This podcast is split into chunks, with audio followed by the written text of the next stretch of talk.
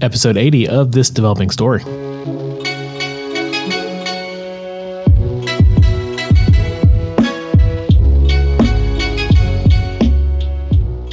What's up, y'all? This is Brian back again for another podcast uh, with a interview. So hopefully you enjoyed Will Johnson from last week. Uh, if you have not seen on the YouTube channel yet, youtube.com slash bdougie, I actually threw Will's video up on YouTube as well as a, a bonus little content we did at the end where I asked him about Top Shot in the blockchain just want to say I am going to be doing interviews moving forward. It seems like I've got the system down. I, I just actually I put together a Calendly link and uh, just kind of to shop that around, send that to people's DMs, and if they say yes, then we have a podcast. If they say no, then I will just do a stream by myself, and uh, I know you'll be around with me live on Twitch, twitch.tv slash bdougieyo on Fridays. Who knows? No promises. Uh, with that said, I will be out next week because because I'm actually moving back to California. I've actually been in Florida for the past three months and uh, hanging out with my grandma. She just turned 89 last weekend, and uh, yeah, it's been interesting being back in Florida where all this began. Um, I, if you don't know, I'm actually from Florida. Uh, got my start going to Tampa Ruby Brigade and um, also got my start working in Orlando, Florida. And um, some of the earliest episodes was when I was working as a junior engineer at IZEA. So that's not why I'm here today. Today I'm actually here chatting with Ali Spittel. Uh, Ali's actually the ho- one of the hosts of Ladybug Podcast, so you should definitely check that out. And then also, she also is a developer advocate at Amplify and she's going to be chatting about developer content creation. Uh, I know Ali originally from dev.to, where she was prolific and doing weekly posts, uh, almost seemed like daily posts, but yeah, weekly posts for quite a while. We actually connected through the Party Corgi Network, and there was a conversation about developer relations, but also just content creation in general and whether he who has the most tools wins when it comes to content creation. I think what we ended up getting to um, probably won't surprise you in our answers, but uh, with that being said, if you're interested in learning about how to get started in content creation, this is the episode for you. So I really uh, appreciate Ali taking time out of her day to chat with me and talk about the subject, the subject that I'm actually really extremely passionate about as of late. Uh, doing a newsletter, subscribe to BDougie Live, and so many other places. But I'll stop rambling. I'll let you listen to this episode. And without further ado, here is Ali Spittel.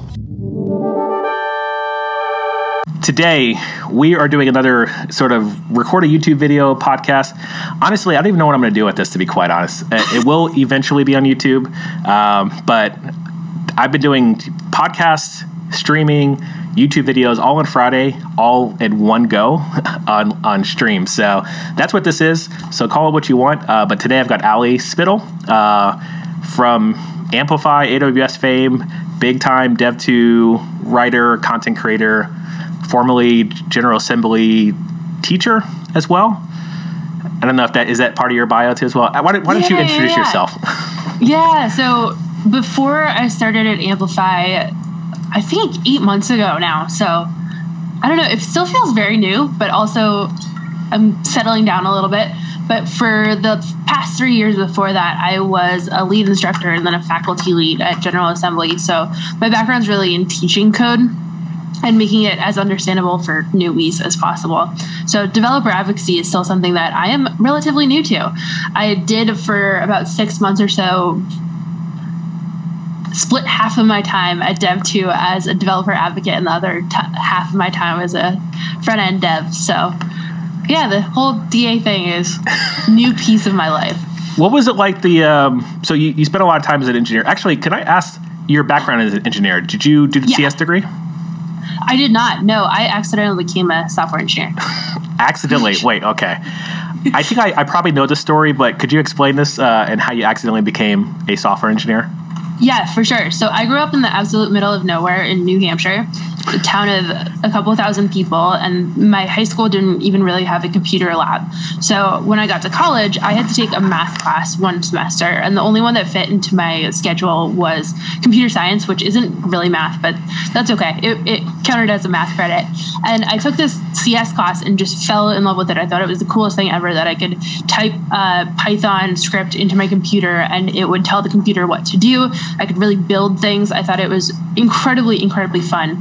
But then the next semester, I came back to take a C class d- did not understand it at all. Had to spend all nighters just to do the basic assignments and wasn't even doing that great with them. And so I was like, I'm not good enough at this. I obviously learned too old, which is super funny now that I've taught like 50 and 60 year olds how to code. And I was like 19. I was like, I'm just, I, I, I can't do this. I'm not good enough. Like, I, I am not smart enough to be a programmer. Like, these people are geniuses. I can't do it. So then I was doing an internship the next semester doing mostly like data analysis things like Excel work. And I realized that I could kind of automate my own job with Python. And nice. so I did that. And then I got recommended for a software engineering internship, which turned into a job. And so I accidentally became a software engineer my uh, junior year of college. Nice. And remind me, like, what was your major? Not smart enough for this to, to doing it full time. Yeah, that's um that's awesome because my intro to programming, which I don't know if I talk about this a lot, but uh, I was doing sales and I had to manage Excel spreadsheets as well to input uh, large orders. Like these are like 80k to 100k, which I don't know if that's large or not uh, in the whole sales world, but um, it was big for me. So I had to make sure it was correct. So I wrote a script in VB. Uh, I googled it the entire time, so like that's how I learned what GitHub was. Uh, but wrote a script in VB to basically input it from the PDFs into Excel spreadsheets and then into our um, what is that? There is a, a there's a large conglomerate based in Germany that does a bunch of sales software. That's not Salesforce, but um, anyway, we just had to input in there, and um, I just sort of learned it and got hooked from there. That's awesome. I feel like it's a more typical path than people talk about. This learning Excel and then from there getting into programming just because it is so similar like i think excel is a lot of people's first programming language even though they don't think of it that way no, yeah, and it it's it's ironic, but it's also like um, to be like kind of frank and honest. Like no one really had. There's no real. Uh, there's no set journey. Like getting a CS yeah. degree is not what's going to prove you to be the next great, you know, Elon Musk or you know Mark Zuckerberg, which I don't even know if any of those those guys got CS degrees at all. I don't know their backgrounds, but uh, well, I know Mark Zuckerberg. He dropped out. But what I'm getting at is like there's not a proven path to get a dev job, and that as one thing is you can just look at all these YouTube accounts and all these Twitter profiles and all these Dev two writers, they all have unique experiences and they all bring that to the table and that's sort of how you get your intro into you network yourself into like your first job your next job your last job. Hopefully not your last job but into your next job. Yeah for sure for sure. Cool. Well thanks for chatting about that. I, I stopped you to talk about your, your background and i completely forgot. Oh yeah i wanted to ask um, your experience at dev 2 being an advocate too as well that was your first advocate role? Yeah yeah. So i think every job that i've had i've pretty much just done the job before having the job. And I think that's probably a very common thing. But I think the same thing is true for developer advocacy. So I started at General Assembly, which is a coding boot camp. And so I was no longer a software engineer, a typical software engineer. I was teaching other people code, but it's teaching a lot of the same beginner things over and over again. So I was like, how do I keep my skills fresh? How do I keep learning and prepare myself for the next role if that happens? And so I started blogging. I was like, this is going to be something that helps my career. And my goal was initially that I was going to pick one topic each week, build an app with it, and then write a blog post about it, which is absolutely ridiculous schedule, especially for somebody with a full time job, um, especially writing about something that I did not know about going into that week. And my first blog post got like I think 32 readers, and I thought it was huge. Like I thought that was so many people reading my blog posts because, you know, I I had like next to no following on social media. I had under hundred Twitter followers, and I was like, "Oh wow, this is this is really cool! Like people are reading my stuff. I, I'm gonna keep blogging." And eventually started instead tailoring my stuff to you know, being the stuff that I knew really well instead of just things that I was learning about more casually. And that's when it started to catch on a little bit more. And uh, about a year in, I had blog posts that were getting like 100,000 readers instead of 32. So it, it's cool. And then from there, getting invited to speak at things and then playing around with YouTube, which I'm still playing around with. It's not something that I'm at all in any way, shape, or form an expert at. You're the you're definitely the expert here on this Oh, one. well, And then I don't know if I'm really that much of an expert. I just steal a lot of ideas from existing YouTubers. that seems to be the way to go for really anything. Yeah, yeah, and I've enjoyed your your content because um, you've gotten uh, you've actually started shipping a lot more Amplify stuff, which is something I haven't really sort of tinkered around. Like I I talked to Nader a couple years ago, got my feet wet with, with Amplify. Haven't actually touched it since. Um, so you've been actually showing how to build stuff, and like I love watching those videos. Actually, it's my favorite type of dev content. Is like start the video, show me the code, turn it off, and then I'll watch the next one. And uh, it's like, what do you say? Like, I'm an expert. Like, I've just been experimenting in a lot of different ways. Like, we've been all inside, and it's actually part of the reason why you're here today too, as well, uh, because I've been experimenting and then sharing my experiments in in blog posts and YouTube videos as well. Is like, hey, everybody should do, be doing this, and here's how I did it. And yes, I did do a whole video of my entire over the top uh, setup for streaming. Um, but also, my point was I wanted to share that like this is what I have, like this is all atta- obtainable to a certain degree.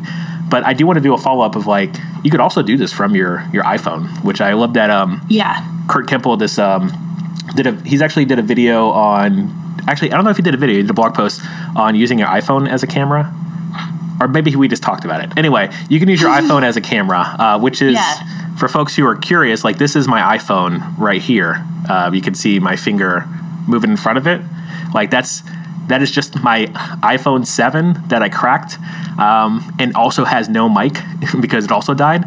So I'm like, oh, it's a perfect camera. So that's exactly what that is.